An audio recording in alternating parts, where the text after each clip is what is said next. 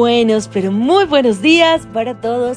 Queridos amigos, donde quiera que se encuentren, me da muchísimo gusto el poder estar en este devocional compartiendo nuestras reflexiones día con día. Mi querida comunidad de Evangelike, sean todos bienvenidos. Para esta mañana comenzamos nuestra reflexión, dando lectura al libro de Colosenses en el capítulo 1, versículo 17.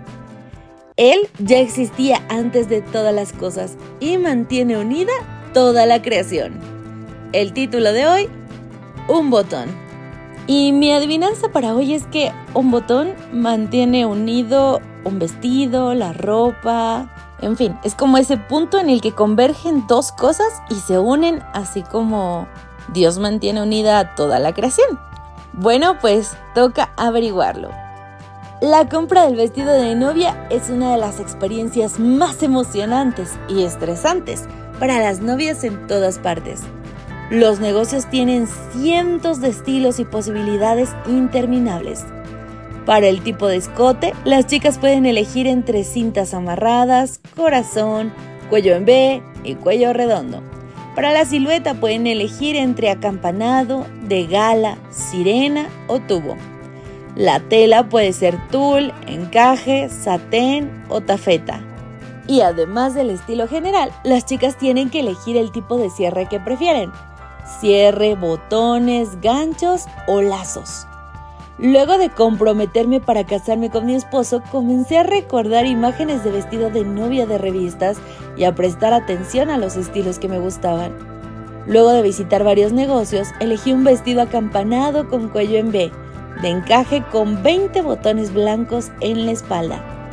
Cuando lo llevamos a la modista, le hizo algunos cambios para ajustar el tamaño y reforzó los botones. Nadie quiere que se le abra un botón en el medio de la ceremonia. Algunas novias quizá eligen que su vestido tenga botones por cómo se ven, pero en realidad ellos mantienen cerrada la abertura. Como un botón pero infinitamente más grande, Dios mantiene unido el mundo entero. Lo creó en solo siete días, pero sigue involucrando tanto en un nivel cósmico como en uno personal. Mantiene la Tierra suspendida en el universo y también se preocupa por consolidarnos cuando tenemos un mal día. Algunos pueden hacerse llamar cristianos porque es algo popular, pero Dios es mucho más que una declaración popular. Sin Él nos derrumbaríamos, pero con Él podemos permanecer firmes hasta el fin del tiempo. Mis queridos amigos, no hay una unión más grande que la que encontramos en Dios, que la que Él puede ayudarnos a tener con las personas, con la naturaleza, con su palabra y con Él mismo. Y por supuesto estoy más que feliz porque de alguna forma pude descifrar la relación del título con nuestro texto bíblico.